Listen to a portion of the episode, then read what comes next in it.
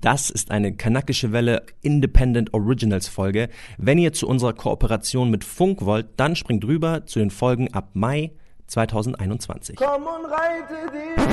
Was geht ab, liebe Hörerinnen? Ihr seid zurück bei der kanakischen Welle, frisch aus der Winterpause und wir beginnen mit News, News, News. Erst einmal machen wir jetzt quasi übertragenen Applaus, weil Malcolm und ich haben neue Jobs.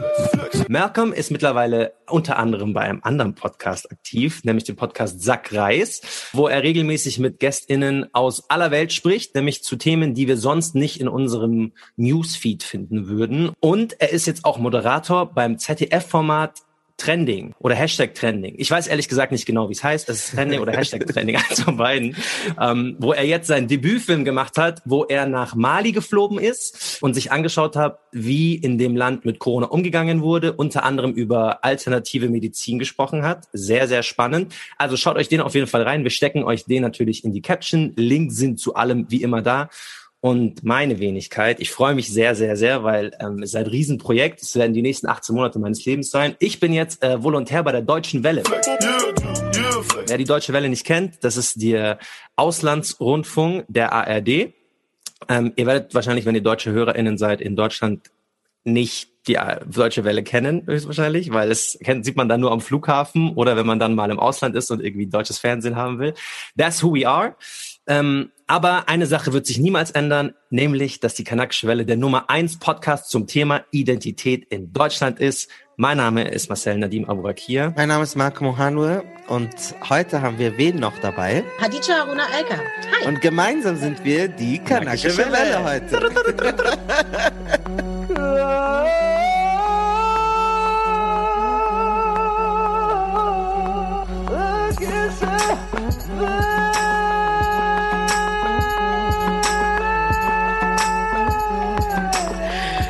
erstmal auch ein Gruß an RealitäterInnen, die sind ähm, vorbei jetzt. Ich habe einen Post gerade gesehen. What? I'm so hurt. Ja, und du wärst doch, glaube ich, Gast gewesen eigentlich. Wow! I'm so hurt. Spotify und der, der, der, diese Zusammenarbeit ist vorbei. Das ist echt schade. Ähm, ich bin gespannt, was passiert. Wir hatten Gisem bei uns in einer Folge zu Cancel Culture, die empfehlen wir euch. Aber wir widmen und jetzt äh, unserer neuen Gästin. Gästin ist ein echtes Wort. Das musste ich extra nochmal googeln, Hadija. Weil wir so dachten, das ist so eine feministische Wortkreierung. Aber nee, das gibt schon seit 100 Jahren diesen Begriff. Ähm, Hadija Haruna Oelker ist äh, eine Kollegin vom Hessischen Rundfunk. Sie hat 2008 ihr Volo gemacht. Also ich 2018, Marcel 2021, ja, ich 2017. Also verschiedene Jahre, in denen wir sozusagen unsere Prozesse, was die journalistische Ausbildung gemacht haben, durch haben. Sie hat den renommierten Kurt Magnus Hörfunkpreis gewonnen, den ich unbedingt noch möchte in meiner, in meiner Preisliste. Das ist etwas, was ganz oben noch auf meiner Prio-Liste steht. Äh, hoffentlich klappt das. Ähm, ist Politikwissenschaftlerin. Sie ist auch sehr, ähm, was heißt oft, aber sie ist immer mal wieder auch in Talkshows zu Gast. Und sie hat ein wunderbares Feature gemacht für den Deutschlandfunk. Dekolonisiert euch die öffentlich-rechtlichen und die Migrationsgesellschaft. Danke, danke, danke erstmal, dass du da bist. Schön, dass ich da sein darf. Wir sprechen heute über Diversität in Talkshows, Diversität in öffentlich-rechtlichen Medien, weil wir das Thema natürlich schon seit Jahren kennen, aber unter anderem auch, weil es einen ganz, ganz aktuellen Aufhänger gibt. Malcolm, willst du uns einmal mit in die aktuellen Wellen mit reinnehmen? Was ist denn los? Warum ist Twitter in einer Aufruhr und warum sitzen wir hier und nehmen diese Folge auf? Wir kriegen immer wieder solche Nachrichten von euch, von Valleys oder von anderen Menschen. Guck das an, hast du das schon gesehen?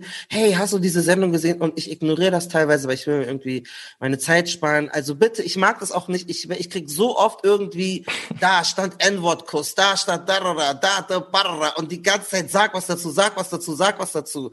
Und ich wollte das eigentlich ignorieren, aber dann irgendwann da habe ich das so oft gesehen, dann dachte ich mir, okay, ich gucke mir das jetzt mal an und ich konnte meinen Augen einfach nicht glauben, weil ich gerade davor im Browser Ballett, einer Sendung im ARD, wo die Redaktionsleitung Anna Dushime macht, die war auch bei uns im Podcast schon zu Gast, da ging es darum, inwiefern Schwarze rassistisch gegenüber asiatischen Menschen sein können. Und da hat sie einen Sketch gemacht, wo Betroffene tatsächlich in einer Sendung über etwas reden können. Menschen mit Expertise und mit einer persönlichen Erfahrung. Und das war, das sollte so persiflieren, dass das nie stattfindet und das ist die innovative Idee. Und die hat sogar in dem Sketch gesagt, hey, lass uns doch Jürgen von der Lippe, Dieter Bohlen. Also die Menschen, das war wie, kennt ihr diese Memes, wenn irgendwas Historisches passiert und dann werden so alte Simpsons-Folgen rausgeholt, dass es schon vorausgesagt wurde. So vorauseilend war dieser Sketch von diesem Browser-Ballett, weil er genau das beschrieben hat, hat, was passiert ist. Also das ist ja wie der Anfang von einem Witz, so dass diese Leute da in dieser Sendung saßen und 20 Minuten lang darüber geredet haben, dass ja der Zentralrat der Sinti und Roma, die haben doch eh nichts Besseres zu tun, als sich darüber aufzuregen und äh, die würden ja nur so tun, als wäre das rassistisch. Fucking Janine Kunste von, wie heißt diese Sendung? Ich weiß nicht mehr sitzen wahrscheinlich zwei, drei Leute, ich sage das jetzt echt mal so lapidar dahin, die haben vielleicht auch nichts Besseres zu tun und fangen damit so in meiner Welt Quatsch an. Es tut mir leid, ich möchte auch niemandem zu nahe treten, aber ich finde es nervig. Ich glaube auch, der Entsteh oder die Entstehungsgeschichte vieler Worte ähm, ist ja keine negative und das sollte man einfach Oh, negativ. Oh, negat ja, oh Gott, negativ. Jürgen Milski. Die machen sich darüber überhaupt keine Gedanken, über das, was gerade hier diskutiert wird. Die lachen das weg. Das die, die die ist, für die ist das gar kein Thema. Thomas Gottschalk. Blackfacing, hast und du dich schwarz ja, geschminkt? Ja, aber das ja, war eine, eine ja. tiefe Verneigung vor Jimi Hendrix und nichts anderes. Und ich war in Beverly Hills auf einer Party, wo nur weiße Banker waren. Ich habe zum ersten Mal gewusst, wie sich ein Schwarzer fühlt. Also ich habe da eine richtige, sagen wir mal, Erweckungserlebnis äh, äh, gehabt. Genau, dann habe ich es mir angeguckt und dann ging es halt schnell ab. Das war eigentlich eine alte Sendung aus dem Dezember, aber dadurch, dass Leute wie ich und andere Menschen darüber gesprochen haben, äh, hat das jetzt seine Wellen geschlagen. Hadija Haruna Elka, du hast ein Feature dazu dem Thema gemacht. Du arbeitest sehr, sehr, sehr lange zu diesem Thema auch Politik, Gesellschaft als Journalistin. Du bist nicht beim WDR, aber beim Hessischen Rundfunk. Was war so dein erster Eindruck, als du diese Sendung gesehen hast? Ja, du hast, ich, muss, ich musste immer noch schmutzen über deine Zusammenfassung. Also mein erster Eindruck war, ich habe sie angeguckt und habe gedacht, okay, also ich meine, das ist jetzt nicht neu. Sowas hatten wir schon oft. Also wenn ich in der Geschichte zurückgucke, dann gab es schon so viele Texte und Talks, die ich gemacht habe oder versucht habe, diese Themen von rassistischer Sprache, Bilder, Blackfacing, ich erinnere mich zum Beispiel, Thomas Gottschalk hat mal zu Blackfacing aufgerufen bei einer Wetten-Das-Sendung. Äh, das ist Jahre her, das war mega klar, aber auch nur im Kleinen, weil damals wurde noch gar nicht verstanden, was Blackfacing überhaupt Sich bedeutet. als Jim Knopf oder so genau. verkleiden, genau, ja. Genau, da ging es dann, habe ich auch Kommentare geschrieben, da ging es dann darum, erstmal Blackfacing zu erklären und da war also wirklich ganz woanders als heute. Also ich war nicht überrascht, aber die Ladung an geballtem Nichtwissen zu einer Frage, äh, die wiederum angeblich so progressiv kontrovers ist, aber schon auch so uralt, nämlich ob man dieses Wort mit Z noch sagen darf oder nicht. Die ist ja wirklich oll, aber dann so geballtes Nichtwissen, auch so geballtes geschichtliches Nichtwissen, so ganz schlimm. Und dann heißt die Sendung noch die letzte Instanz. Also es war einfach so too much. Ja, und dann zwei Tage nachdem wir halt den Opfern der Vernichtungskriege gegen jüdische Menschen und gegen Roma und Sinti irgendwie gedacht haben, also dem namentlich Holocaust und Poraimus, war das einfach so unglaublich. Und aber es ist schade, dass es wahrscheinlich vor Meinst du, dass in der Zeit, wo du volontiert hast, dass das in der Form so skandalisiert würde wie heute? Nein. Also tatsächlich die Sprachdebatte, also ich beschäftige mich mit Sprache und Rassismus oder Sprache und Ausgrenzung, Diskriminierung, name it, ähm, ganz, ganz intensiv seit 2013, 2013, 14 und vielleicht erinnert ihr euch noch, da gab es eine große Debatte über die Streichung diskriminierender rassistischer Wörter in Kinderbüchern. Und das hat eine Megawelle geschlagen alle Feuilletons haben berichtet. Da die, eine große Zeitung hat getitelt, ähm, das sind unsere Kinderbücher. Und ich habe einen Kommentar geschrieben, das sind auch meine Kinderbücher. Also das war so ein richtiger, das war der erste große Mainstream-Streit. Also diese Debatte um Kinderbücher oder um Sprache gibt's natürlich schon ewig lang. Die ist älter als ich schwarze Menschen in Deutschland haben schon immer sich dafür eingesetzt oder die Sinti und Roma Community, um bestimmte Sachen zu ändern. Aber da war das zum ersten Mal geballt. Also vor zehn Jahren, nein, 2013 das erste Mal, aber da war man wirklich, wirklich ganz woanders als jetzt. Weil jetzt hm. ist man ist schon sophisticated, worüber wir jetzt reden. Ja, man würde ja auch meinen, diese Diskussion ist bei gewissen Leuten einfach, hat nie stattgefunden. Die haben gar nicht gemerkt, dass es überhaupt eine Bewegung in Sprache auch geben kann, weil dieses wiederkehrende Argument von einem Jürgen Milski, von einem, äh, von Kunske, wie auch immer die heißt, auch von Thomas Gottschalk war immer, ja, als wir groß geworden sind, da gab's das noch nicht. Da hat sich keiner darüber aufgeregt. Ich habe das schon immer gesagt. Wenn ich mal zurückschaue, hm, hm, hm, da hat sich auch noch keiner darüber aufgeregt. Und ich, da merkt man einfach diese Diskussion, wie sensibel muss man mit Sprache umgehen, was darf man sagen, krieg, kriegen diese Leute nur peripher mit und stellen ja dann offensichtlich dar, juckt sie eigentlich gar nicht. Weil selbst wenn wir zu einem klaren Konsens kommen, dass man gewisse Wörter jetzt nicht sagen sollte, sagen die für sich, nein, Moment, mh, eigentlich ist mir das egal. Ich sage trotzdem, weil ich bestehe auf mein Recht, sagen zu können, was ich sagen möchte. Ich, ich glaube, ich glaube, das ist ja aber auch das Spannende, was du sagst, Marcel. Und ich werde auch noch die, wir müssen die alle konfrontieren wegen unserer journalistischen Pflicht. Dann werde ich, dann können die auch noch selber was dazu sagen. Aber also die in der Sendung hat Mickey Beisenherz und die anderen Leute wissen ja um die Kritik, weil sie haben diese Shitstorms sogar schon bekommen. Sie haben sogar schon gesagt, dass sie schon belehrt wurden, dass es denen schon eindrücklich erklärt wurde. Das heißt, wenn jetzt Janine Kunze jetzt behauptet, das wusste ich nicht, die machen sich doch in der Sendung darüber lustig, dass sie das doch alle schon gehört haben, dass sie diese ganzen Argumente kennen und dass trotz des, also obwohl sie die Argumente kennen, sie es trotzdem für bescheuert halten.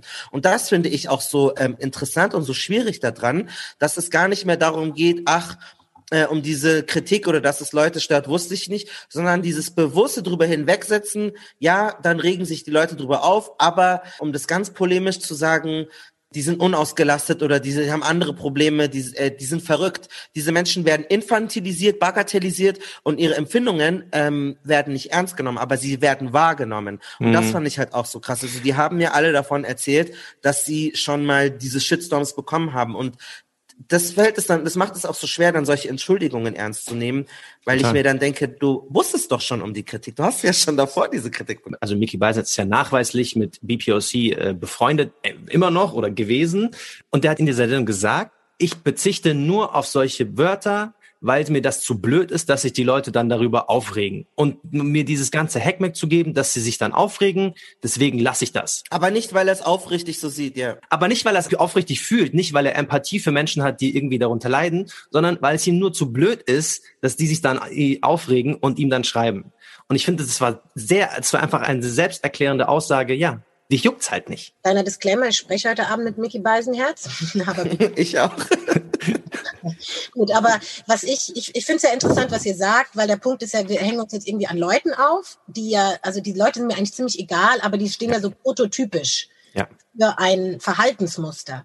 Und dann ist es auch egal, das, das Krasse ist ja, okay, die werden halt, die können sich halt reproduzieren in einer Fernsehsendung unter einem bestimmten Titel und das hat die Redaktion sich überlegt, könnten wir jetzt quasi dahin gucken oder wir gucken auf diesen Prototyp Mensch und ich mache ja auch viele Seminare zu diesem Sprache, Wording, da, da, da. Es gibt einfach einen Unterschied. Ist jemand bereit, sich auseinanderzusetzen oder will er nicht? Und dieses will nicht, das sagen zu können, ist ein Privileg. Und dann sind wir ja bei eurem Thema. Privilegien habt ihr, glaube ich, auch schon mal eine Sendung gemacht. Malcolm, du hast dazu aufgerufen. Also, das ist, das ist einfach ein anderer Topic. So, der steht, der hat mit Macht zu tun und all dem, was man in so Rassismusanalyse eben bekommt. Die Frage ist ja halt jetzt, sind das Gäste, die ich einlade als Redaktion, um kontrovers über eine Fragestellung zu diskutieren. Und hier will ich es einfach ganz journalistisch nehmen.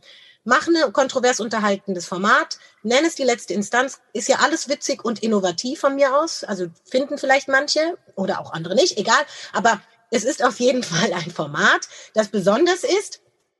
Aber dann bitte lade kontroverse Gäste ein damit es auch kontrovers war. Das war ja keine kontroverse Diskussion. Das heißt, in einer Redaktionskonferenz im Feedback würde ich sagen, fail, nicht kontrovers, einseitig, homogen, zu viel Nichtwissen.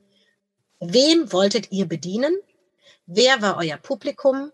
Und all das sind so Fragen und das, das, und da bin ich eher bei der Redaktion als bei diesen Typen, die immer das Gleiche sagen in ihrer ja. Bubble leben und von denen ich auch nicht so viel erwarte. Also unterm Strich keine Sendung, die man hätte mehrfach ausstrahlen müssen, nicht mehrfach im Fernsehen, nicht mehrfach online. Ich glaube, zu dem Punkt kommen wir jetzt alle, aber überliegend über diesen ganzen Problem bin ich ganz bei dir. Natürlich muss man Gäste einladen, die überhaupt erst kontrovers diskutieren können. Aber was natürlich das grundlegende Problem ist, man sollte natürlich gerade zu solchen Themen, was darf man sagen, was darf man nicht sagen, wo geht es um menschliche Sensibilitäten, müsste man natürlich auf eine gewisse Diversität achten. Menschen, die vielleicht diesen Hintergrund haben, beispielsweise Sinti und Roma, wieso diskutieren die bei sowas denn nicht mit? So. Und da ist hier genau das Problem. Es fehlt einfach an kompletter Diversität in Talkshows. Da gibt es nämlich auch Zahlen dazu. Wenn ich das jetzt einfach nur in die Welt setze, dann ist das ein bisschen fad. Äh, Fabian Goldmann hat 2019 mal eine Analyse gemacht von Sendungen wie Anne Will, von äh, Maischberger, von Plasberg und von hm, Illner. Maybrit Illner, genau. Das waren 135 Sendungen und dabei wurde festgestellt, es sind 728 Gäste gekommen. Jetzt sind die Zahlen dazu echt einfach ein Armutszeugnis, weil von 728 Gästen, Gästinnen, waren 689 deutsche Staatsbürgerinnen oder seit langem welche, die hier ihren Lebensmittelpunkt haben. So, das sind Ausländeranteil, also klar einfach nicht Deutsche mit einem Pass, ähm, sind 5,4 Prozent. Jetzt kann man natürlich sagen, Malcolm ist deutsch, ich bin deutsch, wir haben einen Pass, wieso sollten wir nicht eingeladen werden? Also achten wir doch mal auf Menschen, die vielleicht äh, Deutsche sind, aber so einen migrantischen Hintergrund haben. Und da sieht man dann zum Beispiel, dass von knapp 730 Gästen lediglich 48 Gäste nicht weiß waren. Also 6,6 Prozent. Und wenn denn mal Leute eingeladen wurden, die jetzt vielleicht nicht weiß sind, dann wurden sie auch in jedem zweiten Fall nur eingeladen, um über ein stereotypisches Thema zu sprechen, was zu ihrer Herkunft passt. Das heißt so, der Türke wird eingeladen, um über Erdogan zu reden. Der Araber wird dann eingeladen, um über das traurige Thema Clankriminalität zu reden. Äh, und so weiter. Ihr könnt das ja dann durchdeklinieren, welches Stereotyp euch jeweils zur jeweiligen Herkunft einfällt. Also es gab auch keinen einzigen afrikanischen, südamerikanischen oder asiatischen Gast. Ähm, und 92 Prozent der Menschen hatten ähm, Namen, die man als deutsch wahrnehmen würde. Acht Prozent Namen, die irgendwie ausländisch geartet sind. Ähm, das ist auf jeden Fall eine Hausnummer. und deswegen geht's jetzt auch grundsätzlich um Diversität ähm, in solchen Talkshows. Ich wollte nur noch mal anmerken, ich glaube, Diversität alleine reicht nicht, sondern auch einfach auf Expertise zu achten. Also ähm, unabhängig davon, welchen Hintergrund jemand hat, kennt sich eine Person mit irgendeiner Sache halt auch gut aus oder nicht, hat diese Person dazu geforscht. Dazu hat Aminata Touré auch einen sehr ähm, tollen Beitrag ge geschrieben Sie meinte, dass sie sich immer wahnsinnig vorbereitet, dass sie immer mit irgendwie mhm. Brillanz und ähm, Recherche brillieren möchte und es dann für sie unverständlich ist, warum dann Leute zu Gast sind, die so völlig ungeniert, uninformierten Stuss ähm, äh, sagen können. Das ist etwas, wo sie sich als schwarze Politikerin niemals wohlfühlen würde, auch zu Recht. Und das ist, glaube ich, ein großes Problem. Hadija, wie siehst du diese Zahlen und ähm, dieses Problem mit der ähm, ja, Besetzung von wer darf in Talkshows zu Wort kommen. Ja, das ist ein großes Problem. Du kannst ja auch einfach, die, die Bubble er reproduziert die Bubble. Das ist irgendwie so die, die ganz einfache Nummer. Hast du Freunde, die sind irgendwie aus diesem großen Diversitätsspektrum, dann kommt es vielleicht auch eher die Idee, dass es irgendwie Thema ist. Man, die größte Kritik ist ja, dass die Redaktion, also selbst ich arbeite ja auch, also ich arbeite ja in verschiedenen Redaktionen oder habe in verschiedenen gearbeitet und ich kann nicht sagen, die, also ich war oft allein. Und natürlich, wenn du dann alleine bist, dann bringst du diese Brille mit, dann hast du vielleicht die Gesprächspartnerin am Start. Also und, und, und das, das muss eine Redaktion auch wollen. Also da gibt's ja, also wenn von oben oder von der Redaktionsleitung oder im Team das gar nicht gesehen wird, dann kommen die halt auch nicht rein, diese alternativen Stimmen. Also ich kann jetzt nur sagen, wir haben, ich bin ja auch bei den neuen deutschen MedienmacherInnen und da gibt es zum Beispiel den ExpertInnenfinder. Das ist ein Projekt, das ist schon uralt in der Zwischenzeit. Und da ging es einfach nur darum, eine Datenbank aufzubauen, wo Architekten drin sind oder Maurer oder whatever, Ingenieure, egal. Sucht die Fachbereiche aus, aber sie sind mit Migrationsgeschichte oder auf Color. Und eigentlich war das nur dazu gedacht, dass Redaktionen, wenn sie schon keine Leute kennen, wenigstens in den Expertenfinder gucken können und sagen, ah, wir machen eine Architektursendung, laden wir doch mal nonchalant die Person of Color äh, Architektin ein. Nicht, weil wir sagen, wir, äh, nee, weil uns einfach wichtig ist, dass wir ein diverses, äh, eine diverse Gästeschar haben. Mhm. Aber dieses Verständnis für meine Vox Pops und so einfach diverser zu gestalten und auch, keine Ahnung, nicht nur yeah. Migrationsgeschichte, ganz kurz, nicht nur mit Migrationsgeschichte, sondern auch mit Menschen mit Behinderung etc., das ist halt nicht da. Ich finde das halt so interessant, weil zum Beispiel, wenn es um das Alter geht, ist es völlig stigmafrei, dass ich sagen kann, ey, der ist mir zu alt oder der ist zu jung, lass mal irgendwie jemand Älteres nehmen. Also klar, was er sagt, ist toll, aber ich würde halt gerne. Das kann man ohne, das ist gar nicht schlimm, wenn man das sagt oder hey, wir brauchen Männer und Frauen in den Voxpops oder bei einem Radiobeitrag. Aber wenn ich mal anmerke, sorry, wir haben jetzt zehn weiße Leute, äh, das ist doch irgendwie rassistisch, warum teilst du jetzt die Menschen in de?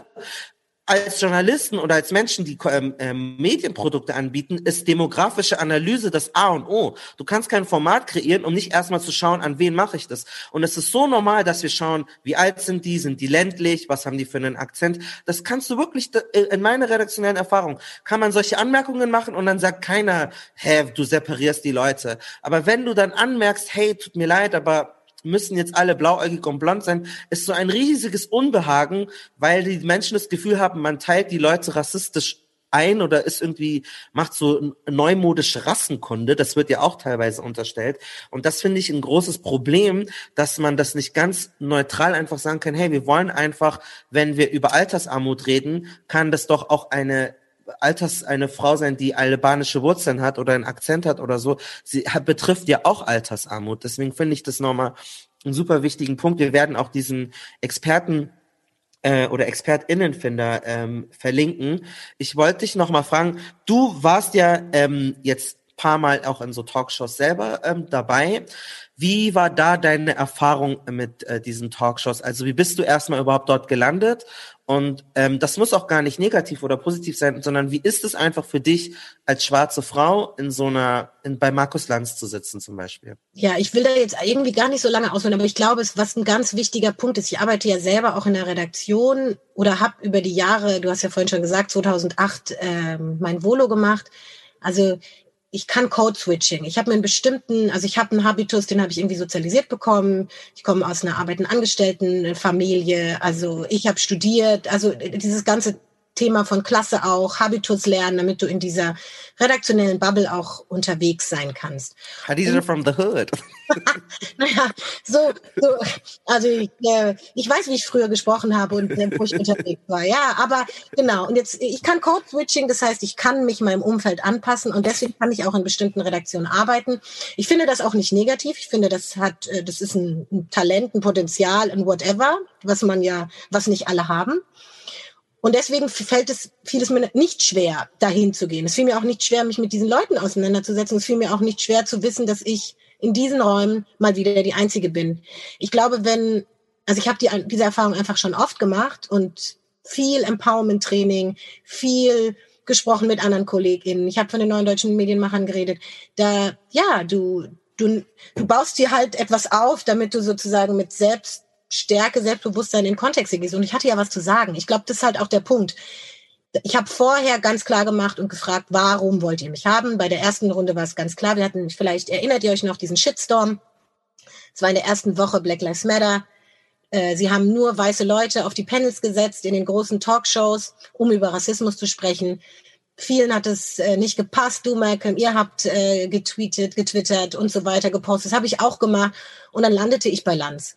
Aber ich für mich selber landete nicht bei Lanz, weil ich Hauptsache, ich bin mal eine schwarze Person und ich kann jetzt irgendwo sprechen. Das hätte ich nie gemacht.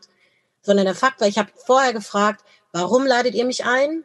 Okay, es ist wegen der Kritik, finde ich okay, man kann auf Kritik, man kann lernen, aber warum ich? Weil wir haben viele announced, es gibt viele ExpertInnen und ich habe Rassismusforschung als Expert, also ich bin Politikwissenschaftlerin, das ist mein Themenfeld. Ich bin offen dafür, darüber zu reden. Das sind nicht alle schwarzen Personen ich bin okay damit, dafür eingekauft zu werden. Und deswegen habe ich es gemacht weil ich genau dafür, ich war nicht die schwarze Betroffene, ich habe nichts Privates erzählt, das waren alles meine Auflagen. Dafür bin ich nicht zuständig, das ist nicht das Thema, warum ich eingeladen werde. Ich bin schwarz und Rassismusforschung ist mein Schwerpunkt. Punkt. Ich wollte noch so ein bisschen auch auf diese Talkshow-Erfahrungen nochmal eingehen, weil du hast ja eingangs erzählt, wie das für dich gewesen ist, so super souverän.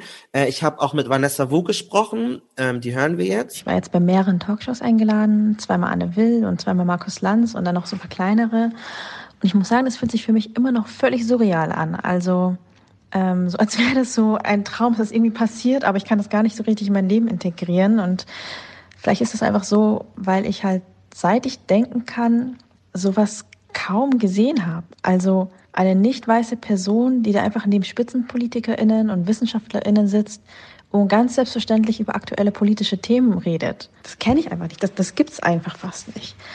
Also wenn es um Rassismus geht, dann darf man manchmal auch noch mitmischen als nicht weiße Person. Man kommt dann so ein bisschen über die betroffenen Opferschiene rein und kann dann trotzdem auch Expertise reinbringen, was ja viele auch gemacht haben und auch richtig toll gemacht haben. Aber dass man im deutschen Fernsehen auch einfach als nicht weiße Journalistin mit einer Expertise sitzen kann, das ist halt richtig selten. Das ist eigentlich immer noch eine Irritation eher. Und das habe ich dann auch in den ganzen Reaktionen bemerkt. Also mir haben aus der vietnamesischen Community mehrere Leute auf Insta geschrieben, die dann meinten, ihre Eltern haben zufällig eine Sendung mit mir gesehen und waren dann voll geflasht und haben das ihren Kindern erzählt und halt auch ohne zu wissen, dass wir uns eigentlich kennen.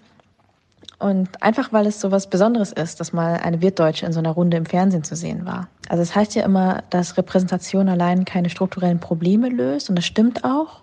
Aber ich glaube, man darf trotzdem nicht unterschätzen, wie wichtig Repräsentation ähm, aus ganz anderen Gründen ist. Also wie viel Repräsentation eigentlich für Menschen bedeutet, die sich nie gesehen fühlen oder die einfach mit eigenen Augen mal sehen müssen, dass Menschen, die aussehen wie sie, auch eine politische Stimme haben, die auch irgendwas zählt in diesem Land. Ich konnte mich sehr damit identifizieren mit dem, was sie gerade gesagt hat, weil ähm, ich war im Presseclub letztes Jahr und ich wusste, dass ich kompetent bin und dass ich ähm, Amerikanistik studiert habe und dass ich mich mit US-amerikanischer Politik und Gesellschaftspolitik auseinandersetze.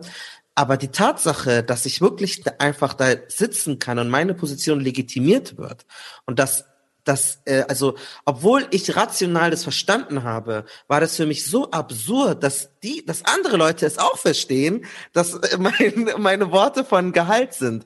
Und das fand ich trotzdem, also das hat mir dann auch gezeigt, dass wie sehr ähm, du, obwohl du alle Qualifikationen und mehr mitbringst, wie sehr du durch diese Bilder auch geprägt bist und dir selber auch nicht mehr zutraust, dass dein Wort Gewicht hat, weil das einen Effekt auf dich hat, weil du immer nur denkst, du kannst immer nur aus einer betroffenen Warte reden. Und ich hatte so eine Erfahrung auch mal, wo teilweise viele schwarze und andere migrantische JournalistInnen nur noch solche Themen pitchen, weil sie das Gefühl haben, anders kommen sie gar nicht mehr an Jobs oder werden sie gar nicht mehr äh, irgendwie eingeladen, können nichts mehr anderes machen, außer ich Reportagen, Betroffenheitsgeschichten. Und das ist halt ähm, interessant, weil da können wir auch später drauf eingehen. Es ist auf der einen Seite verpönt, das zu machen, aber eine andere Seite belohnt das irgendwie. Also ich ist mir ganz wichtig zu sagen, das sollte jetzt irgendwie nicht klingen so, ja, das habe ich mit links gemacht und so. Aber doch, in einer gewissen Form habe ich das auch, habe ich das genauso gemacht, aber das war ja Vorarbeit. Ich meine, du fragst mich zu einem Zeitpunkt, wo ich irgendwie zwölf Jahre jetzt Journalismus mache und ich bin echt durch viel Scheiße gegangen auch. Also auch Anerkennung, dieses Gefühl von, ist das wirklich wert, was ich mitbringe, wenn deine Perspektive nicht anerkannt wird. Das sind alles Erfahrungen, die ich gemacht habe. Aber ich bin jetzt an einem Ort angekommen und den habe ich mir auf jeden Fall hart erarbeitet. Das war kein, äh, ich schwimme da mal schnell durch, an dem ich mich gut fühle. Und ich weiß und ich wünsche das allen JournalistInnen of Color, POC, allen wünsche ich dieses. Und für mich war ein ganz wichtiger Moment eben begleitet zu sein, nicht alleine zu sein, Austausch zu haben, Strategien zu entwickeln, zu überlegen, wie mache ich das? Also ich bin ja heute auch Mentorin für jüngere Journalistinnen, weil ich das so mega wichtig finde. Es gab auf meinem Weg auch immer mal Leute, die mir gesagt haben, hier, achte da drauf, mach das so und so. Also diese Sendung war mit Leuten die haben Leute gemacht und eine Redaktion, mit den Leuten arbeite ich halt auch. Für mich war das einfach so, ich, ich sitze jetzt einfach nur vor der Kamera. Aber selbst das, und vielleicht das noch als Punkt, habe ich ja auch, ich habe eine Moderationsausbildung gemacht. Das heißt, üben vor der Kamera, immer dieses so als schwarze Person, du musst immer sehr gut sein. In dem Feature kommt ja zum Beispiel auch Michael Pavelitz, unser schwarzer Tagesschausprecher, zu Wort. Der hat uns das auch erzählt, dieses überperformen, überprofessionell sein, ist auch eine Generativfrage. Ich bin Steven Palagan, freier Journalist und Geschäftsführer der Organisation Demokratie in Arbeit. Ich war unter anderem beim Presseclub, bei Hard aber fair, bei Spiegel Live und in Formaten wie den Social Community Days des Grimm-Instituts. Meine Erfahrungen mit deutschen Talkshows sind überwiegend positiv. Die Produktion ist durchgehend äh, professionell und ich hatte immer das Gefühl, dass man versucht, unterschiedliche Perspektiven darzustellen und in verschiedenen Stimmen Raum zu geben. Man muss sich aber auch im Klaren darüber sein, dass es enorme Unterschiede zwischen den einzelnen Formaten gibt. Ähm, Sendungen wie der Presseclub, den ich sehr schätze, sind auch ein bisschen eine Nerd-Veranstaltung, wo Journalistinnen und Journalisten miteinander das politische Geschehen besprechen. Hart aber fair ist mehr Unterhaltungssendung, wo es auch mal krachen soll. Das ist wichtig, um die Choreografie und die Dramaturgie von solchen äh, Sendungen zu verstehen. Wenn man beschließt, in eine solche Talkshow zu gehen, sollte man sich darauf einlassen, sonst kann man ja auch zu Hause bleiben. Das Thema Diversität ist schwierig. Ich glaube, dass es in den Redaktionen wenig bis keine Vielfalt gibt, was die Herkunft von Menschen angeht. Und das wiederum spiegelt sich auch in der Sendung und in den eingeladenen Gästen wieder.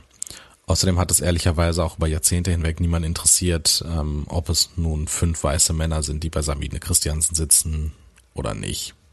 Und meistens waren es halt fünf weiße Männer und dass man heutzutage so eine Gästeauswahl kritisiert und kommentiert, ist ja auch eher ein neues Phänomen.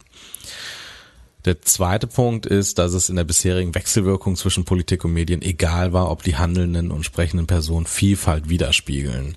Wichtig waren Präsenz, knackige Thesen und die Schlagzeilen am nächsten Tag. Davon haben Politiker und in den meisten Fällen sind die ja männlich und die Redaktion profitiert wie sich das gegenseitig bedingt und teilweise einander provoziert, konnte man schön beobachten, als äh, Friedrich Merz bei Bild TV so einen menschenfeindlichen Kommentar von sich gegeben hat, den die Bild dann fröhlich weitergetragen und daraus eine Geschichte gemacht hat. Ähm, am Ende haben dann ein Dutzend weißer Männer über diesen Skandal gesprochen. Von Diversität war dann keine Spur.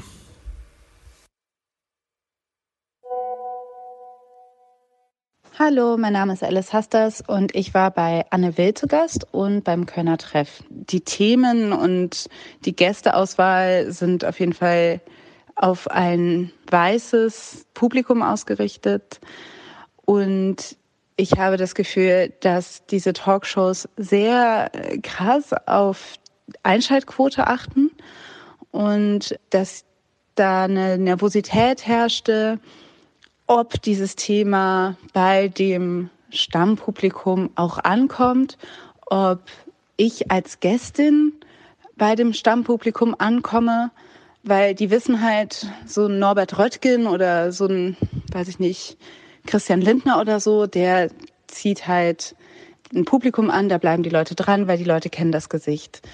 Und bei allen anderen Leuten, die weniger bekannt sind, da sind die Leute immer sehr nervös. Also das ist Respektabilitätspolitik, dass du nur dann ernst genommen wirst, wenn du den Habitus annimmst, der als respektvoll gilt und deswegen wirst du ernst genommen. Das heißt, wenn ich dieselben geilen Sachen sage, aber mit Baggy Pants oder in irgendeiner Form nicht respektabel, dann heißt es, ja, ist schön und gut, aber das gefällt mir nicht. Sag das doch so, wie wir das hören möchten. Und das ist eine Strategie, die auch legitim ist, weil man muss irgendwie überleben. Deine Respektabilität ist davon abhängig, wie du dich verhältst selbst. Sie ist nicht Grund von Grund auf gegeben, sondern du musst sie dir erarbeiten in der Art und Weise, wie du dich gibst. Und das ist nochmal spannend, sich dessen bewusst zu werden, wie diese Mechanismen funktionieren. Da hilft dieser Begriff total. Voll, und da würde ich noch einen draufsetzen und würde sagen, Empowerment bedeutet genau das zu durchbrechen und seine Rolle zu finden, dass sie sich eben, also ich meine, ich arbeite zum Beispiel bei UFM, also Junge Welle Plus, bei so einer Hintergrundsendung, der ist der Tag, also die Altersspanne geht so von 20 bis 60. Und so sehe ich halt auch aus. Also ich glaube, gut, Baggy Pants sind jetzt bei mir vorbei, aber ich komme halt, ich bin meiner Redaktion nicht nur schwarz, sondern auch ein bunter Vogel. Und bei den anderen bin ich ganz normal. Also ich, diese Erfahrung zu machen, irgendwie immer ein bisschen anders und die macht immer irgendwie ein bisschen anders, das kann auch, das, das, das sind wir. Solange in diesen Läden Menschen, die wir in, unterrepräsentiert sind, werden wir sowieso immer auffallen. Also kann man auch sagen, take it, that's me, und so seine, seine Rolle, sein, und das ist für mich Empowerment. In allen seinen Rollen, die wir sind, ob Mann, Frau, äh, cis oder nicht, oder behindert oder nicht behindert, sich wohlzufühlen und sich, und zu wissen, wer man ist. Und dann kann man auch in so einen Presseclub gehen und dann kann man auch für, zu Lanz gehen. Dann sind es alles nur Menschen, wie meine Mutter immer sagt, stell sie dir nackt vor. Mm, jetzt hast du in deinem Feature das du für den Deutschlandfunk gemacht hast, mit sehr vielen verschiedenen Instanzen gesprochen, auf sehr vielen verschiedenen hierarchischen Ebenen auch bei den öffentlich-rechtlichen. Du hast vorhin gesagt, vielleicht ist es etwas, was die Redaktion nicht auf dem Schirm hat. Ist denn tatsächlich eine fehlende Diversität wirklich was, was die öffentlich-rechtlichen nicht auf dem Schirm hätten? Oder ist es eher so, dass sie es auf dem Schirm haben, aber irgendwie aktiv nicht äh, an, äh, man, in den Trichter kommen, dass sie es jetzt umsetzen sollten auch? Beides. Also ich glaube, sie hatten lange kein Must, dass sie das irgendwie umsetzen müssen. Diversity-Beauftragte gibt schon lange, Vielfalt-Beauftragte, sie haben alle überall unterschiedliche Namen. Also das Thema ist Gesetz, Karte der Vielfalt unterschreiben, kann man machen, hat vielleicht eine Konsequenz, kann ich mal hier und da einen Workshop machen. Ich äh, gibt die Sender unterscheiden sich auch. Es gibt viele gute Projekte, also so im Sinne von Einzelprojekte, die irgendwo gestartet wurden, mit denen man sich schmücken kann. Man kann dann hinterfragen, wie gut die wirklich sind, aber das ist sozusagen aber es gibt keine Strategie in keinem Haus, weil es kein Muss war, weil niemand den Druck verspürt hat und so weiter. Und wo keine Strategie ist, da verändert sich auch nicht wirklich was. Deswegen haben wir dieses Feature gemacht. Wir wollten ja so eine Bestandsanalyse machen. Wir wollten mal gucken, an welchen Punkten hakt es. Und es sind halt so Sachen wie, wir laden sie ein, aber sie kommen nicht. Äh, sie wollen gar keine Journalistinnen werden. Sie wollen wie bei Ärzte werden. Also es gibt unheimlich viele Vorstellungen, die haben so viel mit Distanz zu tun. Wenn du nur drei bei dir hast, wenn du den Need nicht so siehst, dann kann alles so bleiben, wie es ist. Wenn du dann noch vielleicht vier Projekte hast, die ganz gut laufen, wo du ein bisschen was für Geflüchtete tust, muss man sich halt auch überlegen, da wird ja alles gemischt. Geflüchtete, Menschen mit Migrationsgeschichte, weiß nicht, also es herrscht einfach so wenig Kontakt an manchen Punkten. Und es fehlt eine Strategie. Zunächst einmal würde ich alle Medienschaffenden generell auch ähm, nochmal äh, bitten, mal zu reflektieren, wer sind denn diejenigen, die für euch die Vorarbeit geleistet haben? Weil ich mir sehr, sehr sicher bin, wenn man jetzt in die Medien geht, ist man Nutznießer von so vielen Leuten, die schon so viel Vorarbeit geleistet haben, die auf Mikro-, Makro-Ebene Sensibilisierungsarbeiten geleistet haben. Man muss das wirklich mal anerkennen und man muss auch dazu sagen, in vielen Fällen sind das schwarze Journalisten, Journalistinnen. Ich habe das bei Malcolm gesehen, der hat sich den Mund fusselig geredet im Bayerischen Rundfunk, damit da mal irgendwas passiert, damit er mal einen Schritt vorangeht. Natürlich gab es auch andere, aber natürlich ist der ist der war der eckigste, sage ich jetzt mal. Und ich weiß halt genau aus erster ähm, Instanz, wie sehr das Malcolm, wie viel Kraft ihn das gekostet hat. Und ich finde es sehr, sehr wichtig, dass man da auch wirklich mal ansetzt und erstmal sagt, vielen, vielen Dank an dieser Stelle. Ich möchte auch allen da draußen, die irgendwie mit denen zu tun haben, äh, einfach mal zu überlegen, okay, wer hat vielleicht in meinem Haus Vorarbeit geleistet, diese Leute ausfindig machen und einfach mal Danke sagen, weil es ist Props, der gegeben werden muss. Ich finde, das ist ganz, ganz wichtig, weil sonst wird das immer so vergessen und ja, jetzt hat der Bayerische Rundfunk ein Talentprogramm, wo sie auf schwarze Diversität oder was auch immer achten. Ja, aber davor, drei Jahre davor, musste erstmal jemand sich den Mund fusselig reden, mit lauter die Köpfe aneinander stoßen, damit er überhaupt erstmal irgendwie zum Zuge kommt. Die zweite Sache ist, wir sprechen jetzt hier über die öffentlich-rechtlichen, weil wir alle mittlerweile öffentlich-rechtliche JournalistInnen sind. Aber diese Kritik möchte ich auch erweitern. Also wir hatten die Debatte im Dezember, wo wir äh, diesen Fall hat bei Sport 1, wo äh, negative Stereotypen mit Menschen nordafrikanischer Herkunft.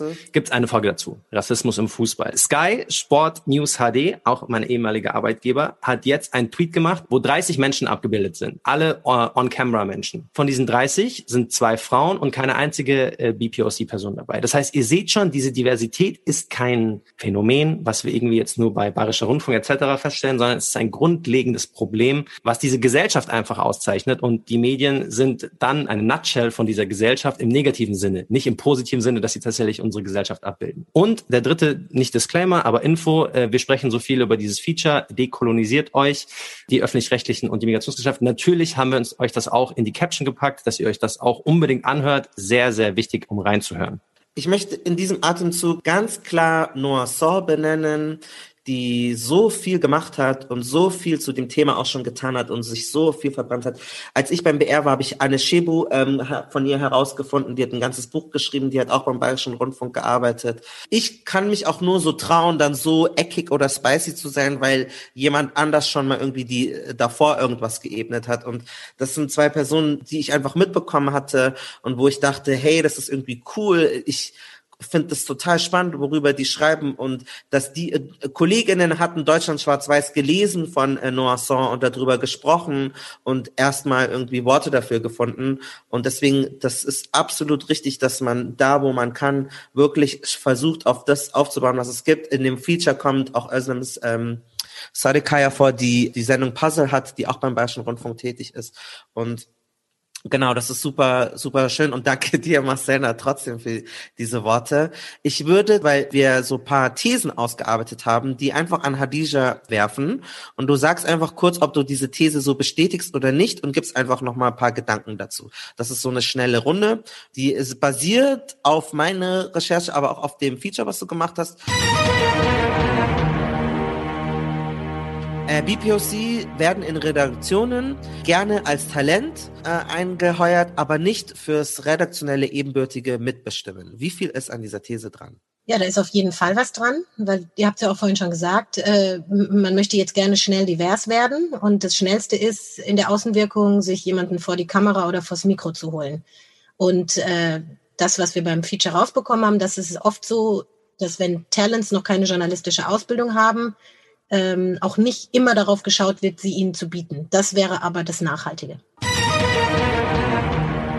Es gibt bei wenigen Arbeitsplätzen qualifizierte Anlaufstellen für rassistische Erfahrungen, die man am Arbeitsplatz gemacht hat? Äh, es gibt keine Stellen, wo man gehen kann. Also beim NDR gibt es eine Diversitätsbeauftragte, sie ist schwarz und äh, sie hat eine äh, äh, tatsächlich eine Ausbildung dafür. Sie ist aber nicht Rassismusbeauftragte, aber zu ihr kann man gehen und zu ihr gehen auch Leute. Aber das ist dann auch eher inoffiziell, das ist keine offizielle Funktion. Es gibt sie nicht. Also diese These stimmt. Ist es eine Erfahrung, die du gemacht hast, dass zum Beispiel junge JournalistInnen zu dir dann gekommen sind als Ansprechperson? Ja, im Haus bin ich bekannt bei den Off-Color-JournalistInnen. Äh, es sind, wenn es nicht so viele sind, kennt man sich ja. ja, also ich war auch schon Ansprechpartnerin, aber ihr hattet ja nach offiziellen Stellen gefragt. Nee, aber das kann ich auch bestätigen, dass Menschen wie Hadija oder wie ich dann unbezahlt in unsere nebenbei dann auch noch irgendwie Konfliktmanagement, Rassismusberatung, Empowerment und da müsste es einfach offizielle Strukturen für geben, die gibt es nicht. Dann die dritte These. Für viele BPOC-Menschen in journalistischen Häusern gilt Fake it till you make it. Man muss Teile seines Andersseins in Privatgesprächen hinten anstellen, um durchzukommen. Ich finde es ja eine sehr persönliche, individuelle Entscheidung, inwiefern du dich hinten anstellst. Aber Fakt ist, ich, aus nur einer Beobachtungsperspektive, ich sehe junge, jüngere KollegInnen auch und beobachte das, ähm, dass sie das tun. Und das tut mir tatsächlich sehr weh. Weil ich, ja, ich ich finde ja immer, das sollte man nicht tun. Wir müssten das nicht tun. Aber ja. Also die spielen so eine kleine Rolle von deiner Recherche. Oder sie, naja, diese, sie versuchen auch abzuwehren, auf ein Thema festgestempelt zu werden. Also ich mhm. meine, das hatten wir jetzt ja vorhin. Also nur weil ich einen Background habe, heißt ja nicht, dass ich über diesen Background berichten möchte. Aber vielleicht möchte ich mal locker über den Background reden, aber dann tue ich das vielleicht auch nicht. Also das ist ja so ein Hin- und Her-Justieren. Also ich der habe da zwar ein paar Leute im Kopf, von denen ich glaube, dass sie bestimmtes Empowerment im journalistischen Bereich bräuchten. Und genau da ist der Punkt. In dem Moment, wo du es hast, stehst du auch zu dir selbst. Und wenn du es nicht hast, dann wird es an manchen Stellen schwer. Es beginnt ja schon bei so einer Wortdebatte. Ich meine, wie oft ich in meinem Job in den letzten zwölf Jahren das N-Wort gehört habe in einer mhm. Redaktionskonferenz. Okay. Also ich habe auch oft die Klappe gehalten, wenn die es gesagt haben, weil ich irgendwie keine Energie mehr hatte. Oder ich teilweise habe ich auch gelogen, welche Musikrichtung ich mag oder so. Oder einfach andere Sachen oder Hobbys nicht erwähnt, weil ich keinen Bock hatte irgendwie dann. Mache ich länger nicht mehr, schon seit 100 Jahren nicht, aber ich war auch mal an diesem Punkt. Ich, gerade wenn man junger Journalist, Journalistin ist, dann traut man sich das halt nicht, weil es auch oft hierarchische Strukturen sind. Gerade als junge weibliche Journalistin ist es nochmal ein anderes Level. Das sind einfach riesige Probleme, wo wir an mehreren Stellen ansetzen müssen. Einmal natürlich der Rassismusfront sozusagen, aber auch der Sexismusfront, patriarchale Gesellschaften. Also viele Redaktionen, ich nenne jetzt keine Namen, sind halt einfach auch noch so aufgebaut. Da gibt's diese alten weißen Männer, die sagen den Leuten, was sie zu tun und zu lassen haben. Und da macht halt keiner seinen Mund auf. Selbst jetzt ich sage es mal blöd, aber selbst jemand wie ich, der sich sonst von niemandem sagen lassen würde, was ich sagen soll und was ich nicht sagen soll, selbst ich stecke steck dann zurück und denke mir so, okay, ich bin jetzt still, ich sage jetzt nicht meinen Senf dazu, auch wenn das, was der gerade gesagt hat, gar mir wirklich komplett gegen ja. den Strich geht. Weil viele Entscheidungen äh, passieren ja auch zwischen Tür und Angel, irgendwie beim Skitag oder mal beim Feierabendbier oder so. Und wenn du dann da unangenehm bist, dann wirst du vielleicht nicht empfohlen oder dann wird dann ja oder nicht halt teilnimmst. Halt Genau. Wir haben darüber also, schon gesprochen in der Folge Netzwerken als BPOC, glaube ja, ich. Ja, genau. Und zu der Folge Selbstablehnung, zu dem Thema äh, sich selbst zurückstellen, haben wir auch eine Folge. Wenn ihr das so erzählt, ich habe, als ich noch in der Ausbildung war, als ich noch keinen Job hatte, bevor dem Volo, dann Volo und so, da habe ich das oft gehabt. Da hat mir zum Beispiel Ferda Attermann, eine der Gründerinnen hier Neudeutsche Medienmacher, mit der habe ich äh, gearbeitet. Da bin ich zu der heulen gegangen, weil ich nichts gesagt habe, weil ich dann nachts nicht schlafen konnte. Und da war das so, nachdem ich das ein paar Mal gemacht habe, habe ich gesagt, ich muss es sagen, mein Ziel ist es, alle müssen wissen, wie sie vor mir reden, sonst kann ich hier nicht arbeiten. Mhm. Und Fakt ist, das hat mir Türen zugemacht. Ähm, ich war für Leute anstrengend. Ja. Aber was hat es der Effekt heute? Also in meinem Umfeld äh, werden sich Leute hüten, bestimmte Dinge zu sagen. Und es ist mir auch ziemlich egal, ob sie das verstanden haben oder nicht. Sie sollen einfach respektvoll vor mir sein. Ja. Und gleichzeitig gibt es aber so eine neue Dimension und die passt zur letzten Instanz. Es gibt so diesen Druck, aber ich versuche es trotzdem. Das sind meine neuen Kämpfe. Dieses sophisticated Talk über, ich will trotzdem rassistisch sein. Ja, mhm. das dann intellektuell zu überhöhen, ich bin rassistisch, weil ich bin dann intelligenter als du, weil ich bin neutral und setze mich über ein Establishment hinweg, was es gar nicht gibt. So, es sind irgendwelche drei Twitter-Accounts, die dann als der große, das ist eine ganz andere Debatte, aber das finde ich auch nochmal super spannend, dass ähm, die öffentlich-rechtlichen Häuser mitnichten Diversity, queer, feministische, antirassistische Schlaraffenländer sind, wo wir das Sagen haben und äh, wir riskieren öfters Kopf und Kragen. Wir haben immer, manche Brücken werden verbrannt. Also das ist einfach nochmal ganz, das mal klarzustellen, dass wir auch sehr viele, ist auch legitim, konservative Stimmen bei uns haben. Dieser Eindruck soll gar nicht entstehen, dass dem nicht so ist. Wir haben total viele Menschen, die konservative Gesinnungen haben, was ich ja. auch jetzt erstmal so nicht kommentieren will, aber das soll einfach mal, dass die Leute das verstehen. Wir sind kein linksgrün versiffter Haufen.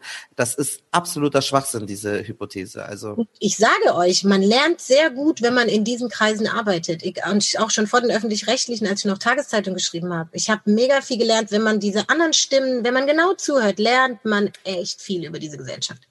Yes. Bin ich dran für die nächste These? Oder ich bin dran für die nächste These, ja. aber ich glaube, die haben wir eigentlich schon im Grunde genommen beantwortet, weil das ganze Thema auf dieser These fußt. Wir können sie einfach mal durchnicken. Äh, immer wieder finden wir diskriminierende Wortwahl in Beiträgen und fehlerhafte Übersetzungen, ähm, weil ja keine Sprachsensibilität ähm, vorliegt. Yes. das Danke, mehr wollte ich auch gar nicht. Ja, ja, ja, das ist auch in Sportredaktion, dann wird aus Off-Color farbig und so, da kann man auch eine eigene Folge zu machen. Aber These stimmt.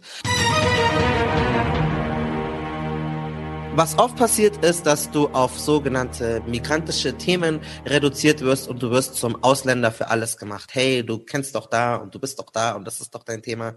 Passiert das oft? Du hast ja eine Ich-Frage gestellt, gell?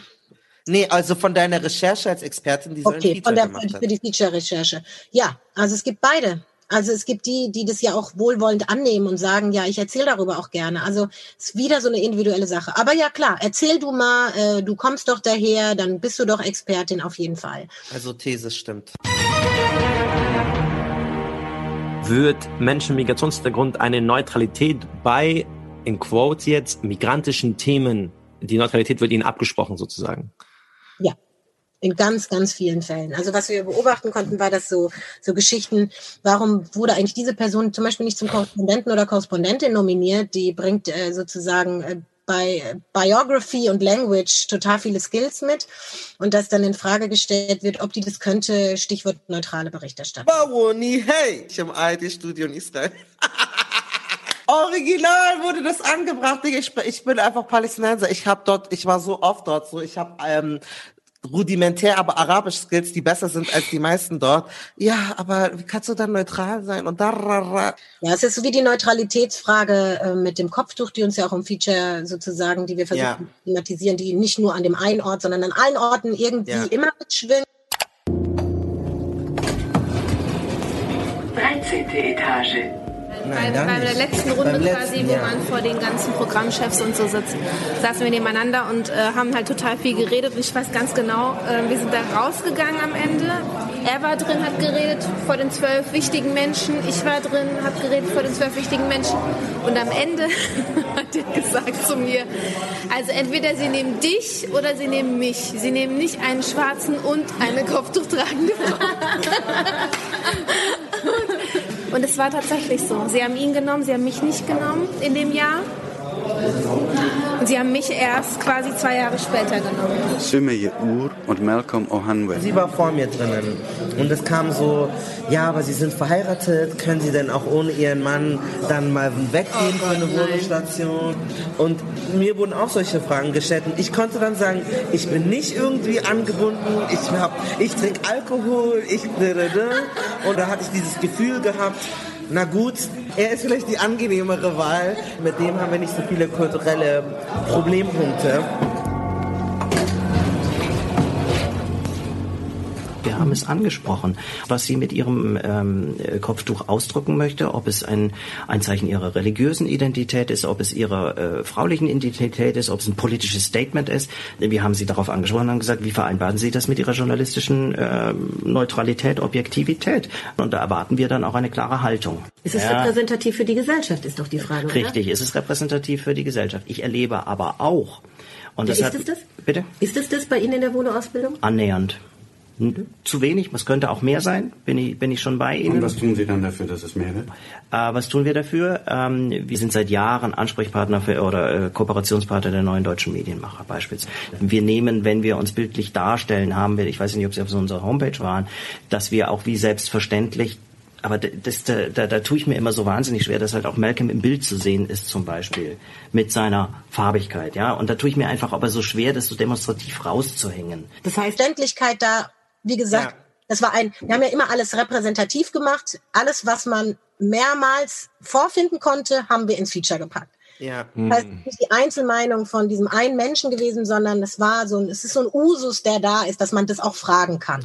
Ja, weil ich finde das auch so ein bisschen perfide, sozusagen, man sagt nicht, du bist nicht neutral oder du kanntest jetzt nicht in Israel berichten, sondern man wirft einfach nur die Frage in den Raum, aber das ist so eine rhetorische Frage, weil du unterstellst es mir trotzdem. Du stellst nicht die Frage, du unterstellst es mir in dem Moment. Ja, genau. Und das finde ich auch gemein an dieser Sache. Dann machst mir klar, dass ich dann auch rechtliche Schritte vorgehen kann und sag's halt direkt. Aber so diese Frage zu äh, stellen äh, und dann und dann aus einem anderen Grund das vielleicht nicht zu bekommen, ist halt finde ich einfach unredlich. Also ähm, das ist. Es ist auch so latent sadistisch. Die, man schmeißt diese Frage so in den Raum. Kannst du denn da jetzt eigentlich neutral sein? Und dann schauen sie dir so beim Zappeln zu, wie du dich so versuchst, irgendwie ja. Antworten umzuringen, weil sie dann wissen, ja, mit allem, was er eigentlich nur noch mehr sagt, buddelt man sich entweder wirklich eine Grube und selbst wenn du eine gute Antwort hast, heißt es dann, mh, hm, ja, sind wir uns jetzt nicht so sicher, ob das wirklich überzeugend war. Ja, ja. Das ist ja auch dieses Phänomen, das wir festgestellt haben, dass du immer doppelt gut sein musst. Was man schon unter Umständen in manchen, manche werden ein Lied davon singen können, dass sie das als Kinder immer gesagt schon bekommen haben, du musst immer doppelt gut sein, weil du XY bist. Und da wiederholt sich das auf so eine andere subtile Art, indem es heißt, so, du musst dich als äh, Journalistin mit Migrationsgeschichte oder Schwarze, wie auch immer, doppelt beweisen, dass du gut bist. Das ja. ist so einem Gehirn, äh, zum Kopf Abfuck. Wir haben noch drei Thesen. Wenn du dich beschwerst, dann wirst du schnell zum Angry Ausländer gestilisiert. Jo, kann ich bestätigen. Persönlich, aber auch in diesem Feature und Hintergrund. Wir haben ja so viel Material gesammelt. Also ja. Es gibt sie noch nicht, möglicherweise gibt sie irgendwann, aber trotzdem wird, wenn man jetzt als Mensch mit Migrationsgeschichte in einer Redaktion ist oder vielleicht tatsächlich sogar schon sichtbar ist als Host, wird einem die eigene Qualifikation abgesprochen, mehr oder weniger mit den Worten, du bist ja nur wegen der Quote hier. Da würde ich sagen, das muss man schon differenzieren. Wir müssen sowieso alles natürlich differenzieren, weil es gibt immer das eine und das andere. Aber äh, unter KollegInnen kann sowas passieren. Wenn die nicht auf die Reise mitgenommen wurden, also warum das jetzt wichtig ist, wenn die es nicht verstanden haben, dann gab es diese Kommentierung schon und gibt es diese Vibes. Gleichzeitig ist ja die Frage nach Quote eine, die viel diskutiert ist, die man ja auch positiv beantworten kann, weil anders verändert sich nichts. Also es hat tatsächlich mit dem Knowledge einer Redaktion zu tun, die verstanden oder nicht verstanden hat. Im Hessischen Rundfunk gibt es diese Diskussion in den Popwellen darüber. Und da wird jetzt zum Beispiel so ein Versuch gemacht, alle mitzunehmen und sozusagen diesen Bedarf zu sehen. Und wenn das alle sozusagen akzeptieren, verändert sich halt was. Aber ich kenne auch aus dem HR von früher Erfahrungen, wo genau diese, du bist doch nur als Argument genommen wurde. Aber man muss eine Sache sagen, wenn Quoten oder softe Quoten oder wie auch immer man sie nennt, kommen, dann werden Leute, die früher immer genommen wurden, jetzt mal nicht genommen. Und das ist das ist ein Schmerz, der wird dann spürbar sein, weil man sonst immer durchgerutscht ist. Und jetzt zählt halt auch mal was anderes.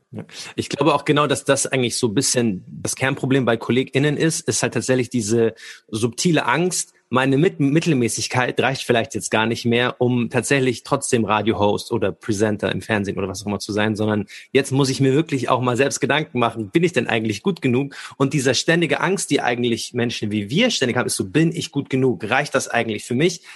Die taucht dann auf einmal erst bei denen auf, weil die gab es ja davor nicht. Davor konntest du mit Mittelmäßigkeit und fünf Jahren Berufserfahrung in der Redaktion rumschwirren, bist du auf einmal Presenter gelandet. Und ich habe mich immer gewundert, wenn ich als junger Journalist Leute gefragt habe, hey, wie hast du es denn vor Kamera geschafft? Und die waren dann so, ah, ich war einfach lange in der Redaktion und dann hat irgendwer einfach mal gesagt, ja, komm doch einfach mal vor Kamera. Wo ich mir denke, Aha, so funktioniert das? Habe ich mir nie. Hijab muss sich die Gedanken machen, dass sie nicht vor die Kamera darf, weil das kann, weil das ja das Publikum nicht sehen will. Oder wenn man ja. eine schwarze Person, das können wir unserem Publikum nicht zumuten. zumuten. Exactly. Ja, ja. Alice Hastas hat dazu ja auch gesagt, dass die Leute keine Hautfarbe sehen und das ständig betonen, aber dann, wenn sie sich bedroht fühlen in ihrer Macht, dann sehen sie doch und dann heißt es, du bist ja nur da wegen der Quote. Und das finde ich auch sau interessant, weil ich das öfters auch solche Kommentare bekommen habe, wenn ich irgendwo erfolgreich bin. Ja, aber das ist ja auch gerade en vogue und mit deinem so, du bist ja auch das deine Hautfarbe und dein ganzes Ding. Und dass der letzte Gedanke ist, auf die Idee zu kommen, dass der Mensch vielleicht besser ist als ich, dass er mehr arbeitet als ich, dass er bessere Ideen hat, das ist so abwegig für so viele weiße Menschen, dass sie direkt darauf schließen, dass meine Hautfarbe jetzt gerade eine Modeerscheinung ist. Und mhm. dann stelle ich mir die Frage, ja, wenn dem so wäre, warum sind es dann nicht zehn? Warum sind die dann nicht ständig in Talkshows, wenn das doch gerade so modisch ist? Also das finde ich auch so krass und bezeichnet auch für diese Menschen, weil sie nicht auf die Idee kommen würden, hey Malcolm, du bist einfach fleißiger als ich, krass, schön, dass du dir das erarbeitet hast, sondern dass sie das sich anders rechtfertigen müssen. Ja, dieses internalisierte Bild, das ist ja. Ja, die Minderwertigkeit, ja. ja klar. Mhm.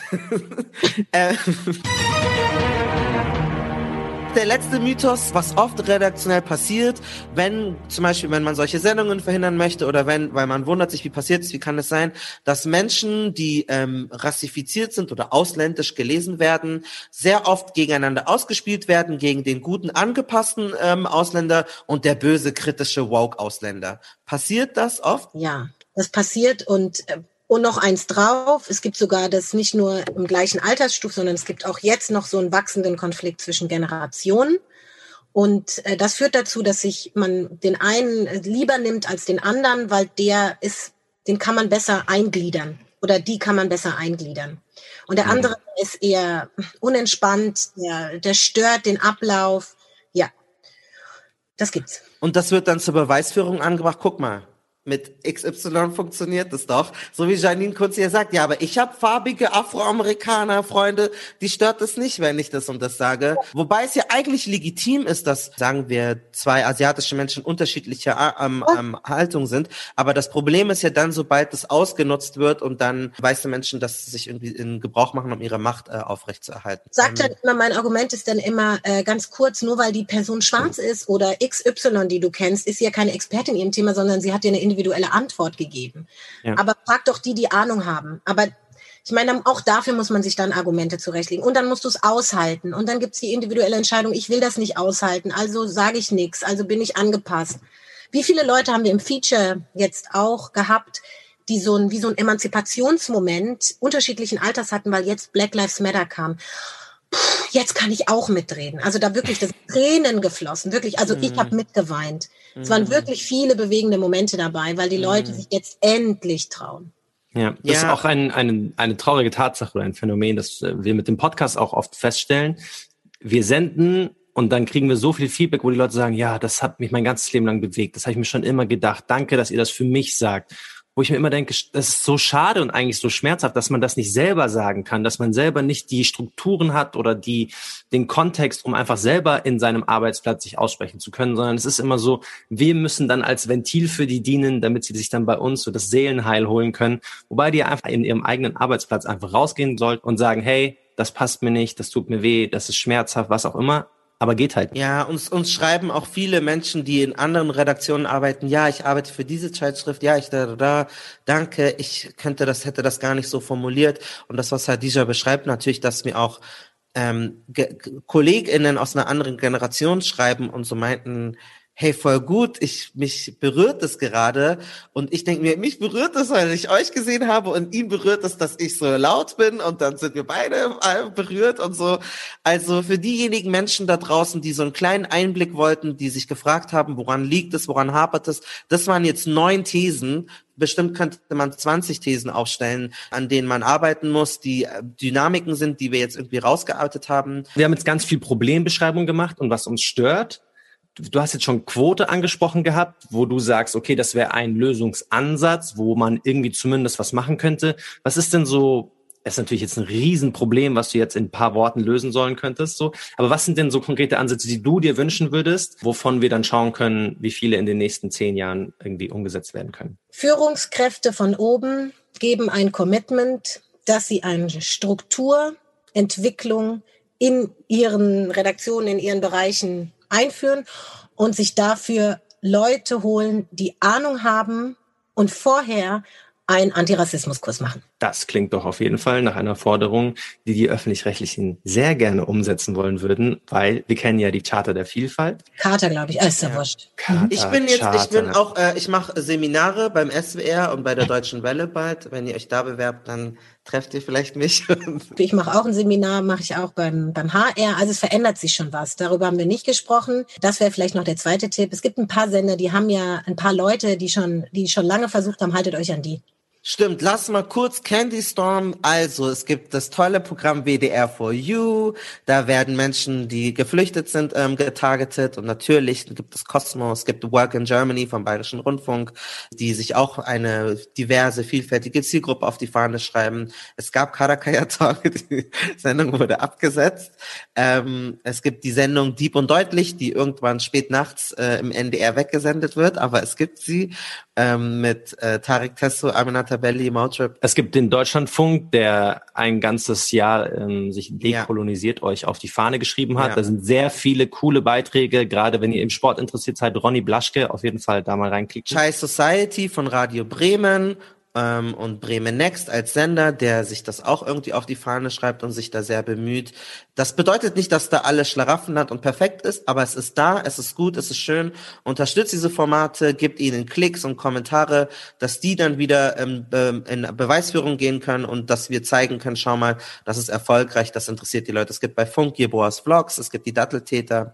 Eine gute Währung ist für uns tatsächlich, glaube ich, Beschwerdebriefe und viele Likes und Kommentare und Lob auch für diverse Programme, weil ich hatte erstmal lernen müssen, dass öffentlich-rechtliche Programme mir gehören.